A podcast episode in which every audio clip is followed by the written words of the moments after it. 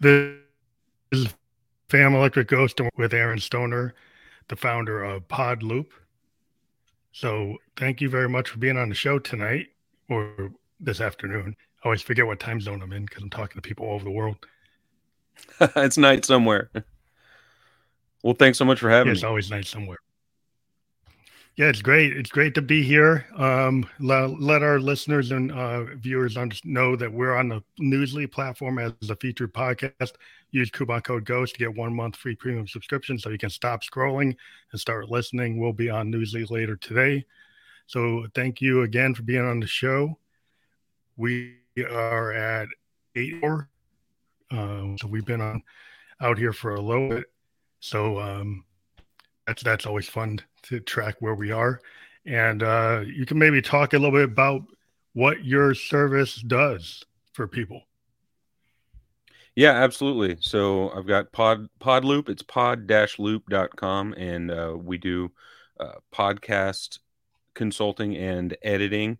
I started off with editing, but I do have a lot of people that inquire about it that are just looking to get started with podcasting. So I do help out with consulting that and helping people get started, let them know what equipment to use, what programs to use because it's so easy to launch your own podcast for cheap now. But we also do editing for the more produced type podcasts. If you want to do any sort of sound design or EQing, mastering, and adding intro, outro music and things like that. So I'm getting more and more into sound design, which is the most fun part of it for me. Yeah, that's interesting. Being a musician, I actually have music, and I've always thought of taking some of my music and integrating it for like an intro. But it seems like, at least on the platform I'm on, it just kind of runs through the whole thing, and I don't want it running through the whole thing. Yeah, there's a little talking. It's definitely more complicated when you do stuff live, but there's ways around it. If you set that up, you can do, side chaining where when someone's talking, the music goes down. Oh yeah, I should probably try that. Like my mixer, I could run it through another channel. I just haven't wanted to like fumble with multiple things at once. So like AI automation would be cool for me for certain things. Like I'm very interested in AI in the distribution side because I'm on a bunch of platforms and I have to do a lot of manual work. Even though I have distributors that automatically cascade, I still have to physically put my information into the different tools. And if I want to make a landing page, I kind of go in and I create it from scratch. So I think there's a lot of opportunities for that type of marketing automation so that you can have your shows and stuff. So I'm wondering, do you do stuff like that to help people with that? Or are you more like long? So I do have a sales background and marketing. So I do help with that in a different sense. But the AI stuff is getting crazy. And I have a good buddy who is deep into AI marketing. So I've been chatting with him on how to, it seems like it's almost there. It's not quite there yet to be like what you're saying, to do full distribution automatically, but it's almost. Yeah. I'm very interested. Like there's some companies that claim it can do it, but it's not quite there yet. But the AI, it's going crazy, especially for video, audio editing. There's stuff that claims it does it automatically now, especially with podcasts, like automatically doing video cuts and audio edits. Well, that's cool. The normal stuff that takes hours to do in post. What I found is the transcriptions are still a little off because I had a transcribe or something. Then I was like, well, I have to actually go read an hour worth of my podcast to go an hour. So to me, it wasn't worth it because the amount of like errors it had was like, well, I'm not paying for that because it still had 30% error rate. Yeah, and it gets real expensive, especially for the long form podcast. But I like to use that for summaries. Summary might be good because you can just get the transcription, plug that into a conversational AI or ChatGPT, and have it summarize it, and that's good for doing summaries and show notes. And bullet point topics. Yeah, that might be cool. I have to check and see how good it does, because still sometimes what I've seen is it doesn't accurately grab that information correctly for my podcast, at least in my experience, at least a couple of tools I use. But it's interesting. How did you get into the idea that you wanted to, you know, create this podcast editing agency? Like, what made you think that that was something that would be needed and you were interested in? Yeah, great question. So I have a music background as well myself. So I'm a bass player and trumpet player mainly, and I've got a band where we have a studio here in Nashville. We do a full production there too. So I've been in music production for over a decade, and I love podcasts. Honestly, I was a little hesitant to get started. I've loved podcasts for years, of course, and always thought in the last few years thought maybe it was too late to jump into the podcast, you know, podcasting game, because of course, as you know, the most successful podcasts are the ones that have been around for a decade, forever, you know, for a really long time. Because a big thing about growing your podcast is the consistency of it, and most podcasts don't make it past like 10 episodes. So out of the millions of podcasts that are starting now, so consistency is key.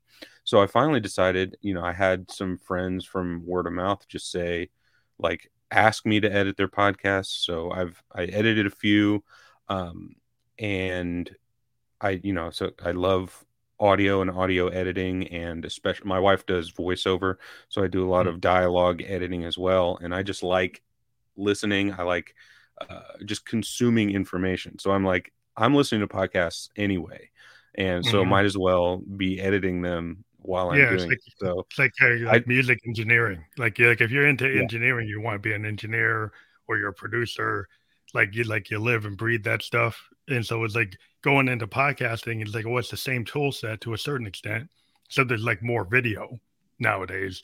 So you have to, it's not just all audio. So I think audio is still the primary thing for most podcasts. And I do distribute on tons of audio platforms, and the video platforms, maybe like 4, and the rest of them are all, and there's like maybe 16 platforms I'm on. There's like 4 more video. The rest of them are audio. Yeah. So I looking at the stats, it's like podcasts are still exploding and still growing after, you know, even after the pandemic explosions. And so I was like, might as well jump in and get started, because I just love audio and creating. Yeah, I've always been into it because I like the live format. You know, I tried recording ones in the past, and I like the kind of radio nature.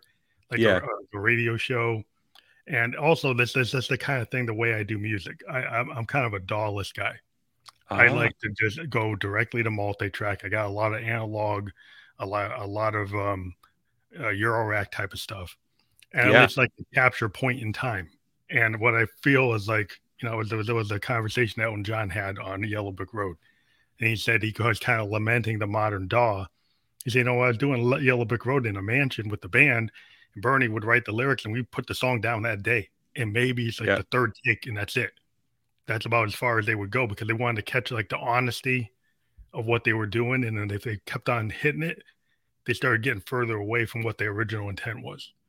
And then I kind of felt like I'm podcasting with the live podcast. I kind of get people to tell me really what's in their head, rather than, oh, I want to edit that. I want to change that. I want to change that. And I'm like, I'm not into that.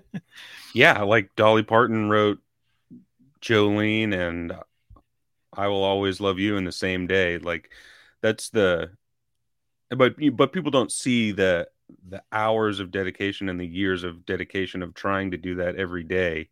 Yeah. That went in before that. But when you're in there and the magic hits, the live creation in the moment is the best, in my opinion, as well. But I use Ableton Live for all my editing stuff too. So are you familiar with?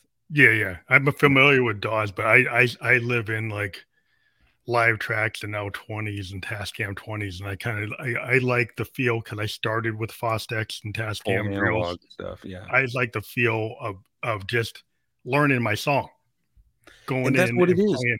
Yeah, it's the feel of it. the feel of it. There's stuff like that that people don't hear. It's just the, like, you just feel it. And I've like, and that's something with podcasts too, especially with people getting started. Sometimes they don't realize how the audio can affect the listener, even subliminally, because there's like ear fatigue and things that are happening subliminally when you're listening to music and when you're listening to audio that you don't necessarily know. But the feel of the analog is the thing that like hits you. Yeah, it's like that's what Moog. You feel and hits you. Why I use a Moog bass rather than a digital Moog is because the analog Moog, when I run it through Neve processors and stuff, it just, if I run that totally into a DAW, like I find I lose some of it. And what I like, and I know like the world was like, there's this whole thing that happened with the DX7. I don't know if I'm going to kind of diverge into things. No, do it. In a synth head, when the FM digital synth came and the Roland D50 came, the recording engineers loved it because the analog was taking up a lot of the headroom. And so when you had the digital synths, they didn't take up as much headroom and you could layer stuff. But what they lost was the sounds that you used to get from like Emerson, Lake and Palmer and the Stevie Wonders of the world. And and Genesis is that those analog synths, they do take up a lot of bandwidth. They do take up a lot of headroom, but there's something about them that's actually, he's like an EMS VC3 from like Pink Floyd. There's something about that analog signal that digital doesn't recreate. It can try to get close, but it never really matches it. And there's something about that I just like that untamed sound, and I like, the feel of it. It's kind of, it's almost organic, even though it's a machine. And when you deal with the analog synths, they have a lot of expression, kind of like a Hammond organ. Like if you've got the drawbars, when you've got your Moog, you have so many controls, you can actually make them part of the performance. And so if you're a keyboardist and you're on a mini Moog, you're on a Voyager, you're on like a Prophet 5, all those controls are part of the performance. And if you ever watched a Bernie Worrell or a Rick Wakeman, you can see them actually touching their modes and touching their prophets, because it's actually like the drawbars on a B3. It's the same thing. And that's the kind of thing I think people lose with the mouse. You could technically get to it, but it's not the same as actually doing it real time. Absolutely. Yeah, I did a session with a pump organ session the other day where we set up mics all over this big church and just slammed this pump organ as loud as it could go. And it's just like, that's just we had to have like 8 mics on it to catch it, to try to capture it, but it's just so much information and so beefy is wonderful. Yeah. That's what I just love. I love about that is just kind of like the feel. And I'm kind of into the punk aesthetic. I loved listening to The Clash and bands like Hüsker Dü. And I love this album, like Zen Arcade. They did it like within 48 hours. They went into a warehouse and they just cut it. And I'm like, I kind of like that idea. And I like the idea, like what Frank Zappa, he used to go and like record his live shows and then go back to his living room and listen to the tapes and then kind of say, okay, this goes with this, this goes with that. And just have this kind of freeform kind of fusion feel to how you record. And like, not that you're going to take everything that you laid down, but you use that kind of performance to kind of figure out what you're going to do. To the point. The Wolfpack. Are you familiar with Wolfpack? Yeah.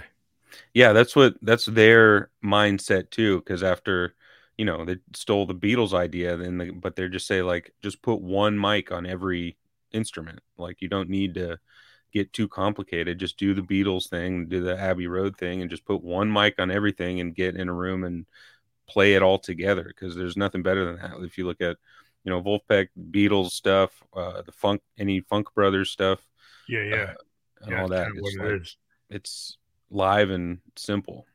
That's why I even like some of my live track stuff that I got, where every input to my mixer actually gets its own stem. Right. So if I got all my Moogs going into their own channel, they all get recorded. And then later I can kind of play with them. And then, my R20, I can move them around like a DAW. It actually has a touch screen and I can move tracks around.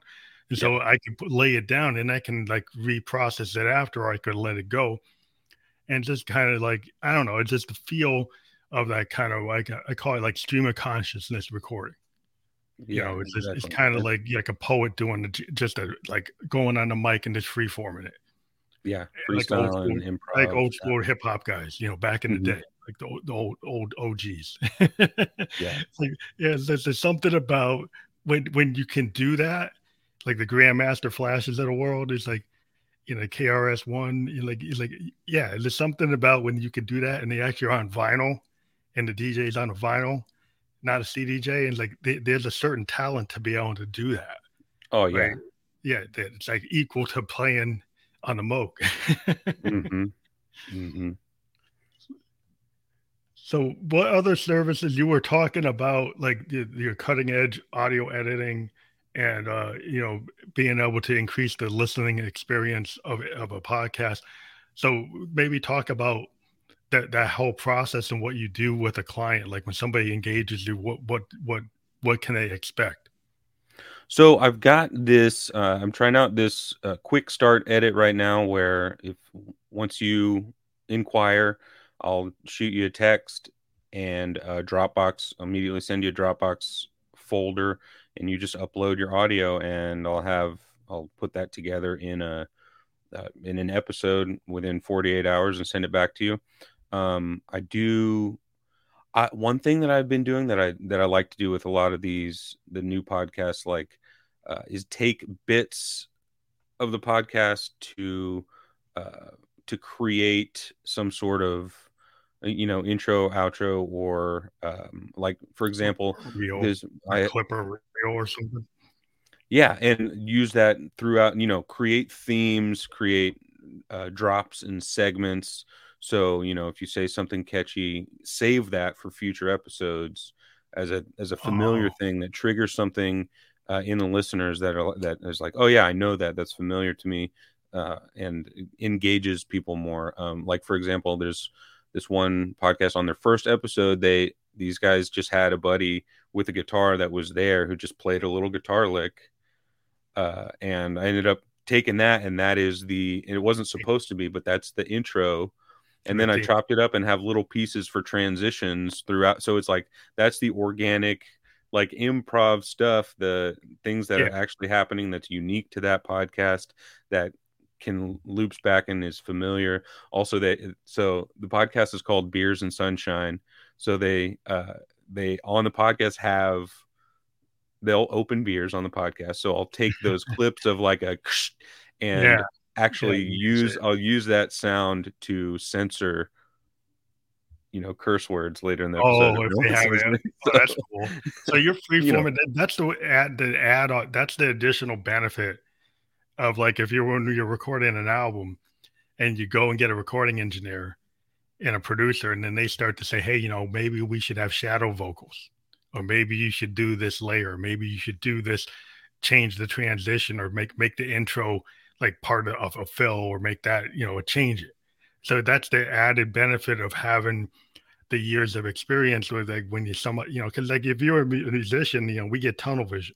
We write the demo and it's like, this is what I think it should be, right? And then sometimes it's like you should open it up to have other people interpret your stuff, and then you can get, like, better acceptance, which it seems like that's what you're doing. You're kind of finishing it off. Definitely, and that's been my role in music too, is much more on the production and post-production than the creation. You know, as a bass player, I'm not writing the songs. I'm often adding to the songs and arranging and doing the production you're talking about. So I love doing that with podcasts too. And the next level of that is the full sound design, and there's a few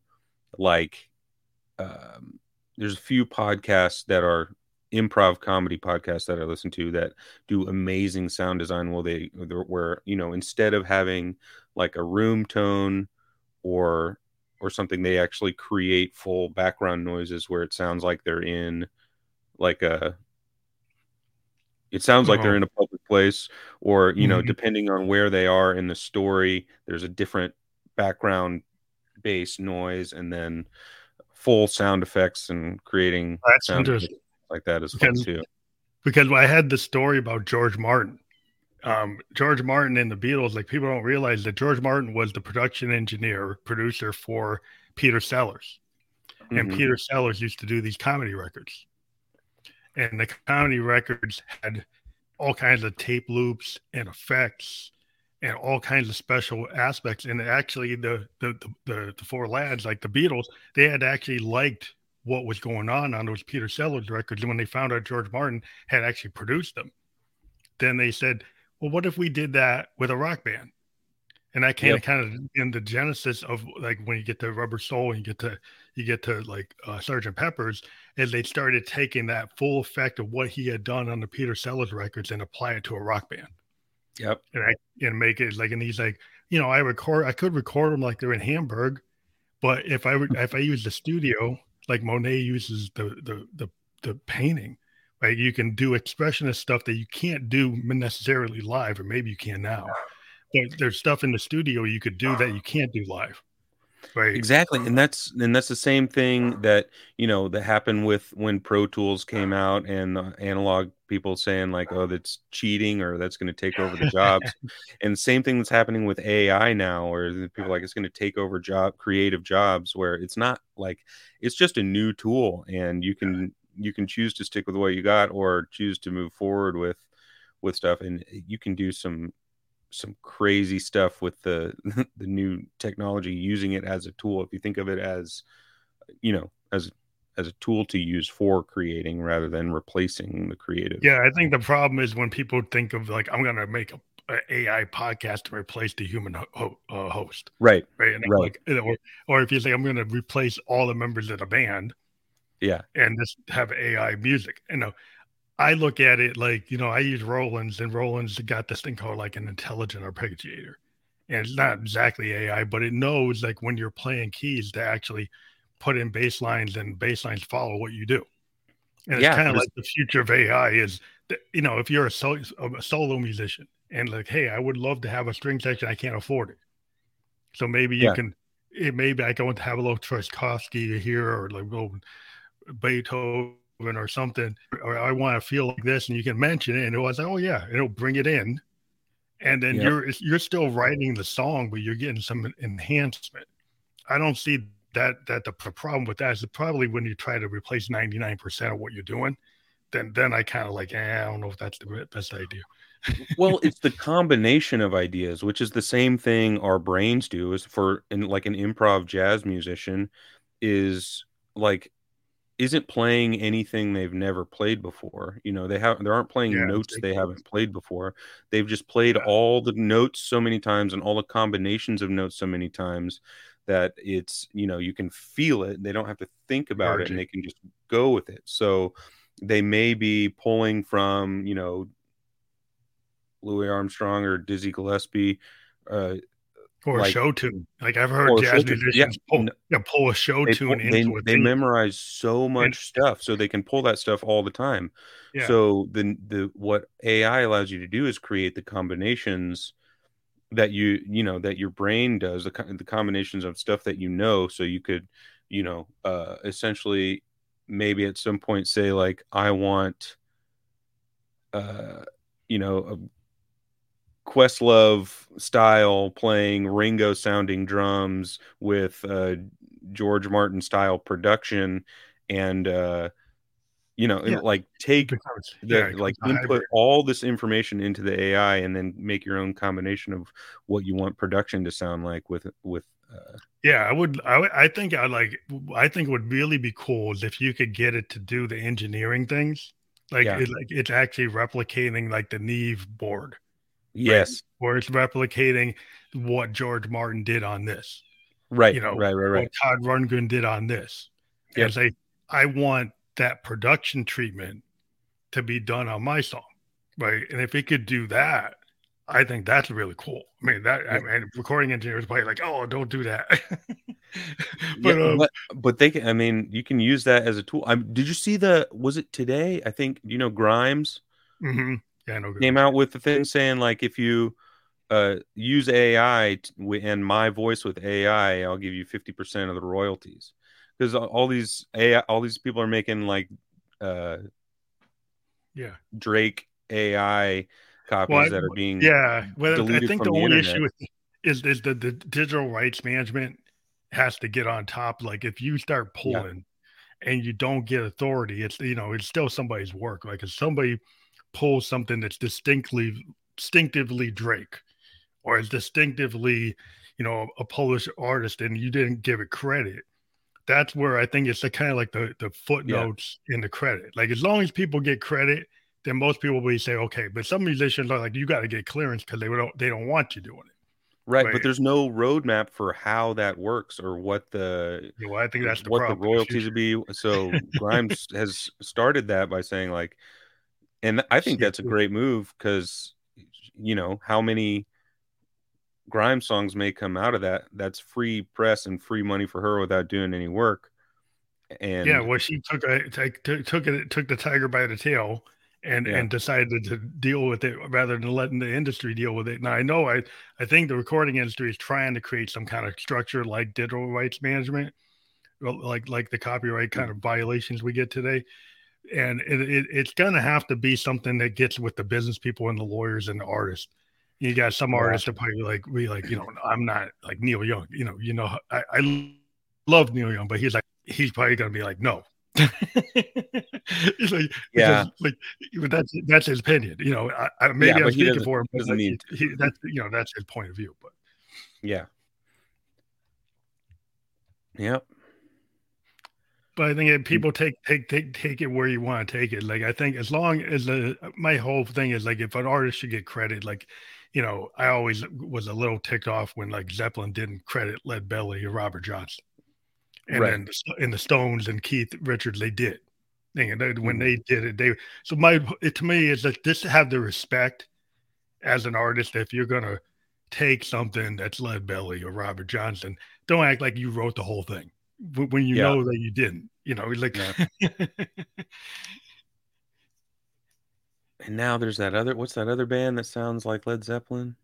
Oh yeah, there's a new band that's out there that kind of channeling Zeppelin. Yeah, I've heard. I know who you're talking about. So, yeah, man, they're channeling Johnson and all those other guys, too. I mean, the blues is the blues. But there's some things that you can say, well, that's kind of verbatim Robert Johnson. That's really taking it. And that's what's interesting. It's like you can, like, are you straight up copying it on purpose?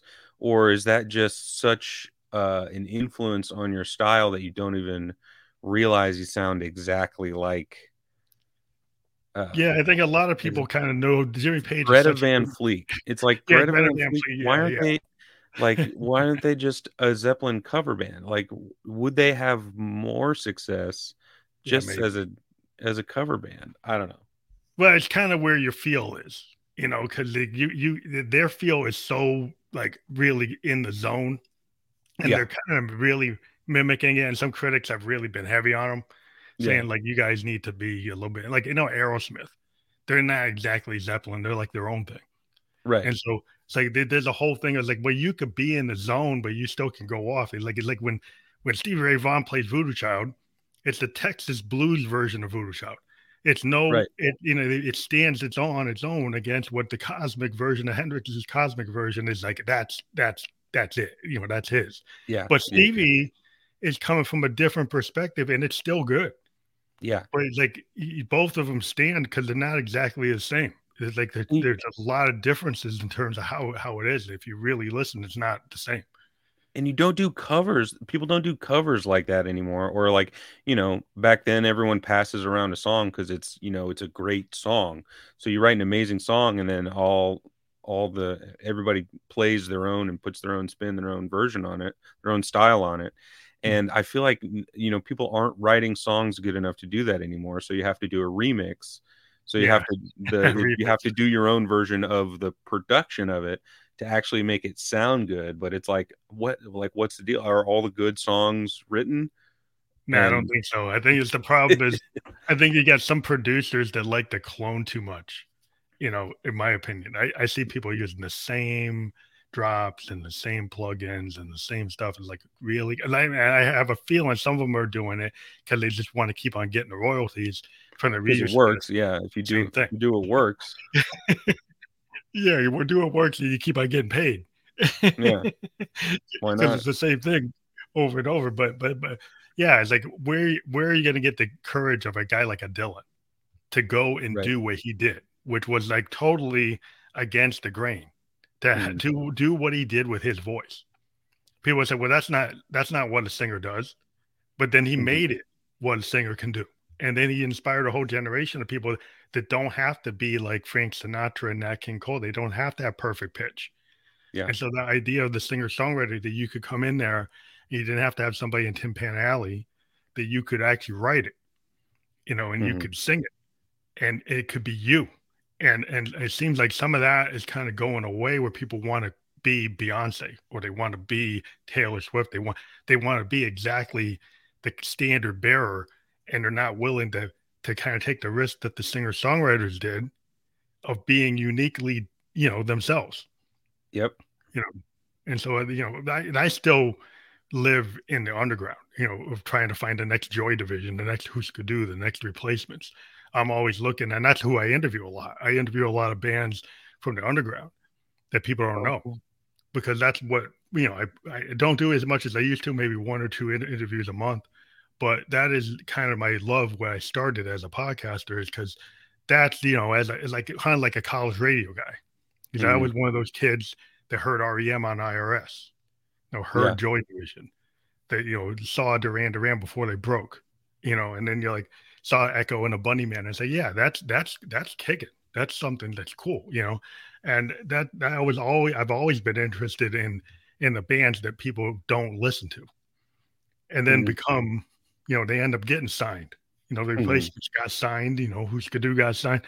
That stuff happens. Nirvana, they were on Sub Pop, and then suddenly they broke because they were pushing it, and that's where I would like to see more people pushing it. And there are people pushing it. It's just the A&R people aren't pushing it.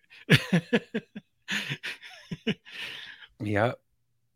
And just like for the music stuff, or just like anything, any freelance job, or any passion you want to pursue on your own, like you can't get fired from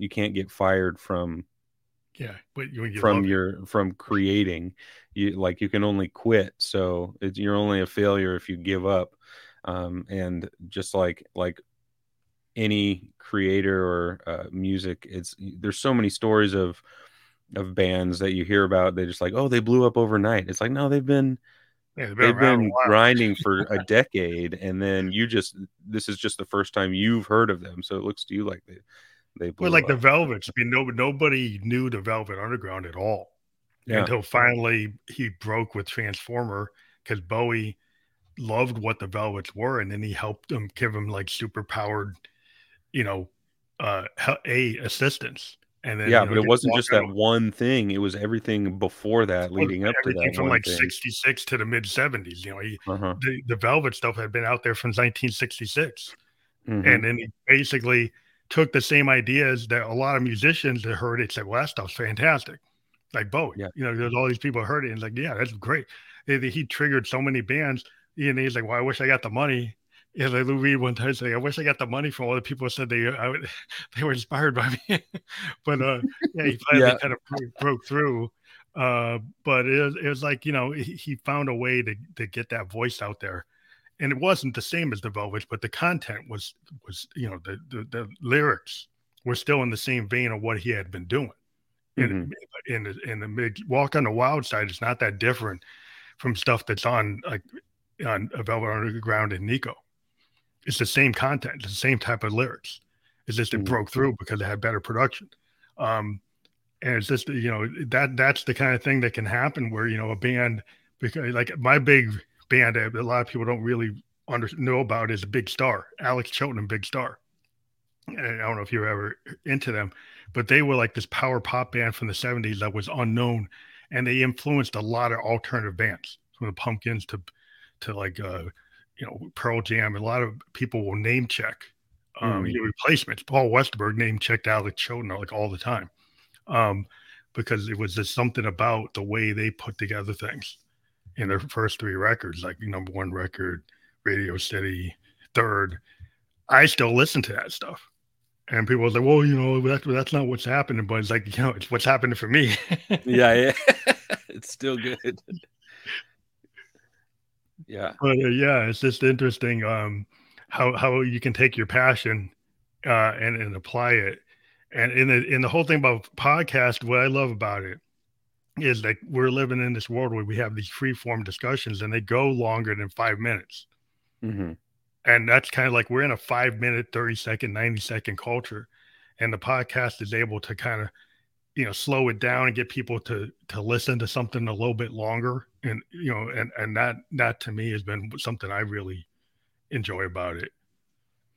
And it's really interesting over some like lockdown pandemic situations where it seems like there were podcasts that were in a way, I don't want to say, but maybe fully replacing like community. So the like people attached to personalities in their favorite podcasts as if, you know, there are certain people that I can think of that I'm like, I wish I was friends with them, or even mm-hmm. like, I feel like I am friends with them because mm-hmm. of all the time that we've spent together, you know? So it's like, and you can do it any time. So people are just like, especially working from home, plugging into the podcast all day. Yeah. It was kind of like that YouTuber thing. Like I'm still into Dashi, you know, like, and when I watch him, I just like, wow, I just like hit the entertainment value. And he's not even playing the games like at the high level of an ultimate gamer. He's funny. He's like watching Saturday Night Live, you know, and it's like that, you know, you feel like, wow, it's like that personality. Yeah. And I think that's what comes through is like they have people that actually have like entertainment level personality, you know? Yeah. I think like, of wow. John Mayer too. I think the other day I watched him for like an hour, like not playing music, but putting together like some carrying case. I don't know what it was, but it's just like, I was just, how did I do this? Like what happened? Like, why did I get sucked into this? Why did you get sucked into that? Yeah. But yeah, it's interesting because, it's just I think people just like to have that connection where like people are authentic and they kind of show themselves. You feel like you get to know them and that makes people comfortable. And, you know, the podcast world is just able to get, you know, you get exposed to a lot of different people. You get to see, you know, who they are and they make you feel like you want to come back.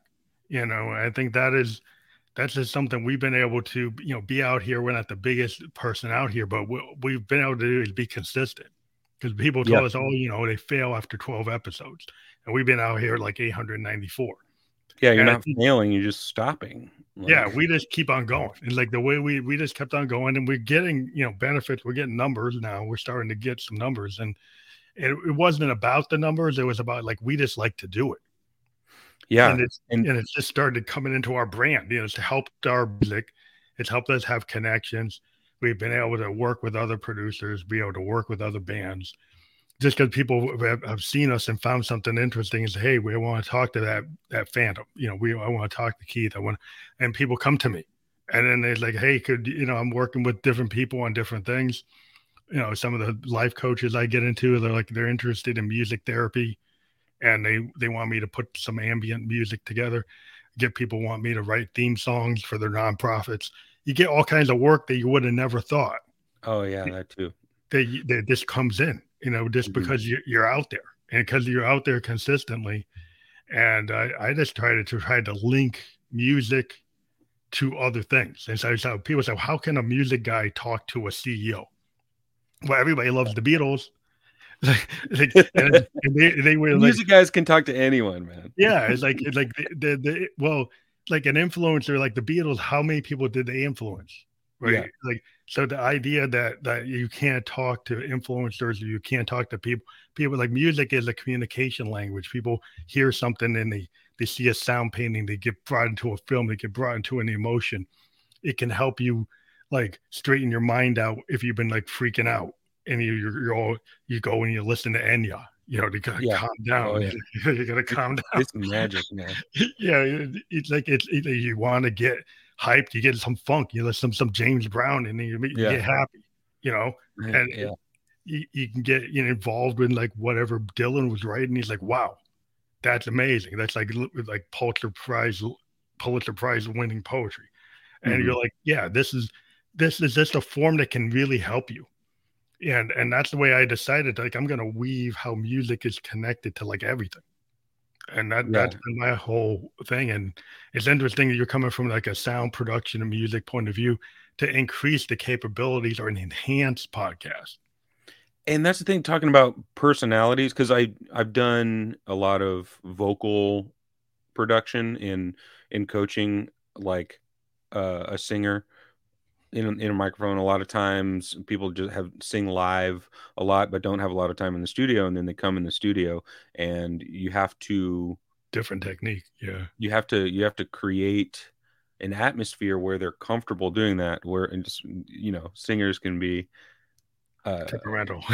Yeah. Oh, well, on the emotional side of process, of like emotional processors. So there's a lot of in this. I think Rick Rubin talks about this a lot too. It's all about creating a comfortable, safe atmosphere, and then sneaking in the actual suggestions of what you think they should do. And it's very similar with podcasts too, especially people getting started with new podcasts. People think they have this character or persona of themselves that they want to be perceived as. So when they first start a podcast, there's something there, and sometimes it can be perceived as inauthentic to the listener. And you gotta, like, I have to constantly encourage people to like be yourself. Like, no, we don't need to cut that thing out. That, like, that people, makes you. I want to cut this out, and it's like, no, that's a vulnerable moment of you being vulnerable. And it's, maybe hard for you to listen back to, or like embarrassing, but that's mm-hmm. the thing that is your personality. That is the uniquely you thing that people will attach to in a podcast, and why, you don't need to be someone else. Your podcast is going to be better, and people are going to perceive your vulnerability when you're more yourself. It's like the happy accident. Like if you go into the studio, right, and somebody is they're not on the mic they want to be on, but they end up doing like an unbelievably heartfelt performance. And then they say, well, I want to go do this on a better mic. And then they don't capture the same performance. Yeah. Then that's like, the Ryan Adams thing too. He says like, oh, I need to redo that part. And he's like, no, you can't pay for mistakes like that. Like leave that makes it real. Even like the tiniest mistake, like that's human, and that's authentic, and that's real. We don't need to redo that. Yeah. And even on Todd Rundgren's Something Anything, he actually has like a little bit of clip of him doing production work in the studio. And he said, yeah, this is bad editing. This is like a happy accident. This is like me cutting the tape and not putting it back right. And it's like, and if you listen to Hello, It's Me, and you actually listen to it, it's got like miscues on the mic. It's got like some drum, parts that are a little off. It's got stuff going on, and if you listen to it, and it was left in there. And it's like there's something about that in the 70s where people had some of these micro errors or happy accidents. And the Stones, like Keith Richards, like the way he plays on Exile on Main Street. You don't want to fix that. Oh yeah, like, there's Steven Tyler talks about dropping or like breaking a thing, and you can still hear it in the recording. Like you can hear it. And vibra slap, he breaks the vibra slap, and it left it in the recording. Yeah, there's a lot that's interesting about leaving that stuff in, and then you get people. And the dog made people have access to a lot, but one of the things people make the mistake of trying to make things perfect. And I think like music has never been perfect. Yeah, you listen to the stuff from the 20s and the 30s. And there's something about, that, the old, really old music. And I was listening to a lot of stuff on vinyl that my father had. And I was like, wow, this stuff is just fantastic. But I don't think people would let it out of the studio now, know? And it's like, that's a problem. And I mean, hopefully in kind of integrating the previous conversation about AI into it too, like hopefully I think we will still value that humanness in the human creation. So like we can use AI as a tool in music or in whatever creative thing, but you still have to have the human driving it and have the, I guess, infallibility and the, like, you still got to have mistakes. Yeah, that's kind of like when people were, I think there was this conversation that Miles Davis was having with this interview person. The person was interviewing him and he said, well, how much do you practice? You must practice. Like, say, it's not about the practice. How are you going to practice for improvisation? It's like you don't, how are you going to know what you the unknown? And I was watching a lot of jazz musicians were pointing out that like practicing over and over doesn't actually let you get like bebop or fusion or any of the forms. Is like it's actually the communication that you have with your bandmates is living in the present and knowing what to do when somebody hits that bad note and hits the bad key, how you recover from it or how you turn it into an opportunity. And that's the Einstein quote, is the insanity is doing the same thing over and over. And yeah. I feel like people mistake that quote and they use that and say, don't do the same thing over and over. But doing the same thing over and over is practice. Like practice is attempting to do the same thing over and over and getting a different result. Yeah. So it, like there is a little bit of insanity that goes into being such a specialist on an instrument. And like, the hours and hours doing whatever you want to call it, whether it's practice or actually doing exercises, like performing exercise. Yeah. Exercising. Yeah. Exercise. The same thing in the gym, like lifting in the gym is insanity. You're doing the same thing over and over and get different results. Yeah. It's the whole point is like, when you're practicing and you're doing those exercises, it's like Zappa, people asked him like he could read and he could write. Yeah. But he used to say, like, I don't want to play my guitar solos the same. There's a quote about, like, I'm not going to play them the same way. And some people make, you know, in a lot of heavy metal music, like, it's actually part of the song to play that solo exactly the same. From, like, the Iron Maidens of the world and stuff like that. They're into, like, playing that solo exactly the same. And I understand that's part of the form. But when you look at Frank Zappa, Zappa was like, no, that's not what I do. Yeah. But each to their own. But I mean, that was his thing. To him, it wasn't fun. And I kind of he's not a guitarist. He's a performer. He's a personality and a performer. Like Iron Maiden's a group. Yeah, I don't know. Yeah, there's different things, different ways to. Yeah, well, their audience kind of expects it because the kind of way they wrote it. You know, they that's like their personality. That's their Judas Priests of the world and Iron Maidens. Yeah. They kind of get themselves into that. That's part of the performance, and their fans expect them to. It's an integral part. That solo is exact. It's like somebody singing the lyrics. It's like it's tied to the song. It is part of the structure. It's kind of like classical music. It seems like it's got some classical music aspects where some heavy metal starts to get into this foundational stuff. That's like it's on the bars, it's written down, that's what it is. Yeah. I'm a big Coheed and Cambria fan. They're a big Iron Maiden influence. Yeah. That's interesting. I like everything. I listen to like anything that's out there. Like people like, oh, wow, it's like from Johnny Cash to Black Sabbath. You know, I'm all over the place. I'm into like, you know, I've been listening to a lot of Sun Ra. There's a jazz band, and people might not know they went and did bebop, and then they did fusion, kind of ahead of Miles Davis, and they dressed up kind of like Funkadelic before Funkadelic, which I think Funkadelic maybe copied them because they used to dress in space costumes in like '56. See, did they copy them? That's what's interesting. They just you can't know if they copied them or were. Well, I think George Clinton knew about it, and they said, "Well, maybe the '70s is the right time for this," and it was.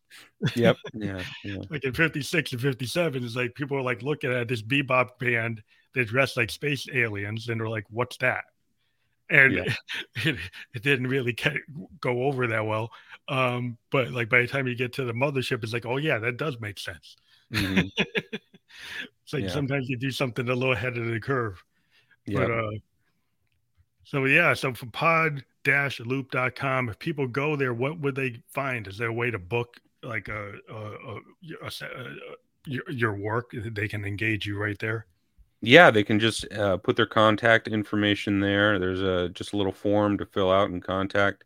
There's a list of all the services there. So if you put your contact in, I'll send you text within a day and see where you're at and how we can get started and how I can help out with getting started with a new podcast or reworking an old podcast or continuing with the podcast you got going if you want to improve your audio quality.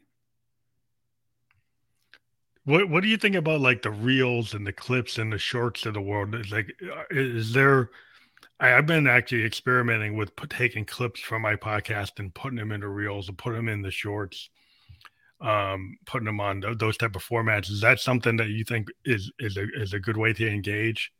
Oh yeah, definitely. And that's something I provide too. When I edit a podcast, I'll cut out the highlights and those reel type clips. And I think that's really important, especially with however, they keep changing algorithms and how they work. And I heard something the other day, especially for marketing. And this was in the context of music. Like if you're an artist and if you're a podcaster, like especially on social media, you need to act like no one's ever heard of you. So having like people record a podcast and then put up one clip or one social media announcement saying this episode is out.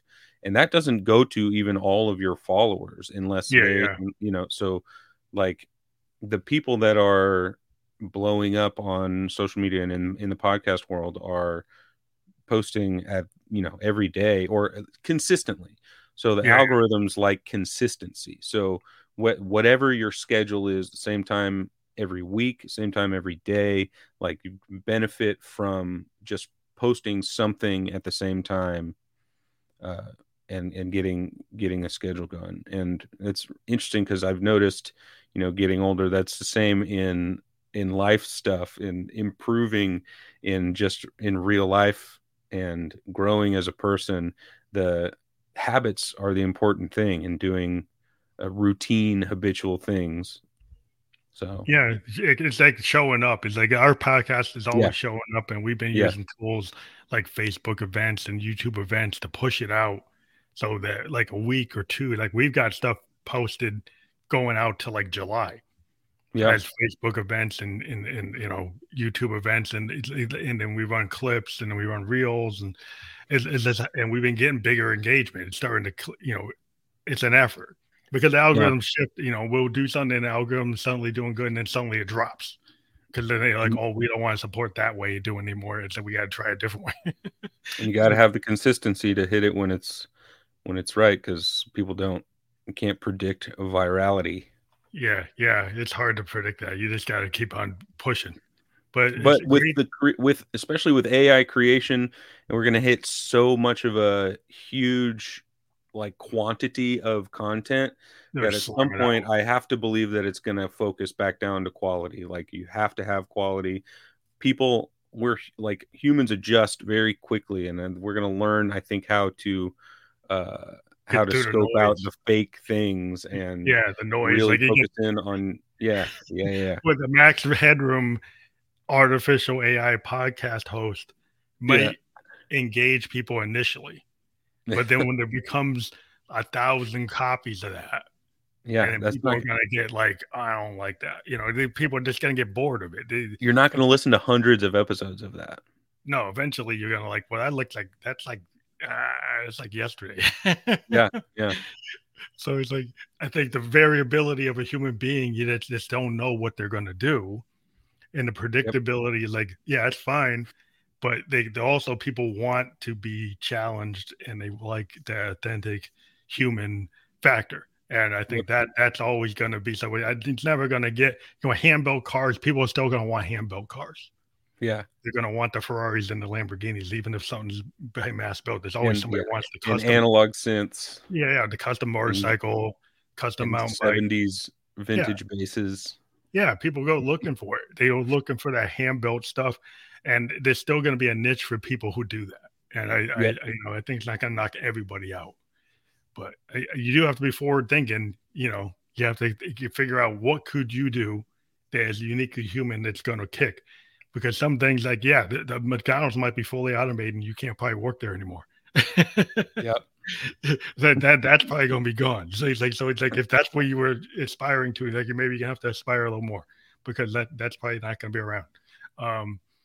But that, you know, I think human beings are made to do more than like flip burgers and do stuff. So maybe that'll get people more into their authentic self anyway. Yes. That's the key. So thank you again for being on the show. We sorry to kick off, but we have another one coming up. But yeah, we'll get you the landing page for your audience, and so they can watch or listen to this however they want to. That will be later today, and you'll be able to put that out there. And if you do want an MP4, we can actually send that to the email. I think you have an email on the calendar, so if you want that, you can use that however you want. Cut it up. So we'll give you the MP4 so you can do that. And we can also send the MP3, but I don't know if the MP4 is good enough. You let me know. That'll be great. Awesome. Thanks so much for having me. Okay. Thank you. Have a good day. You too.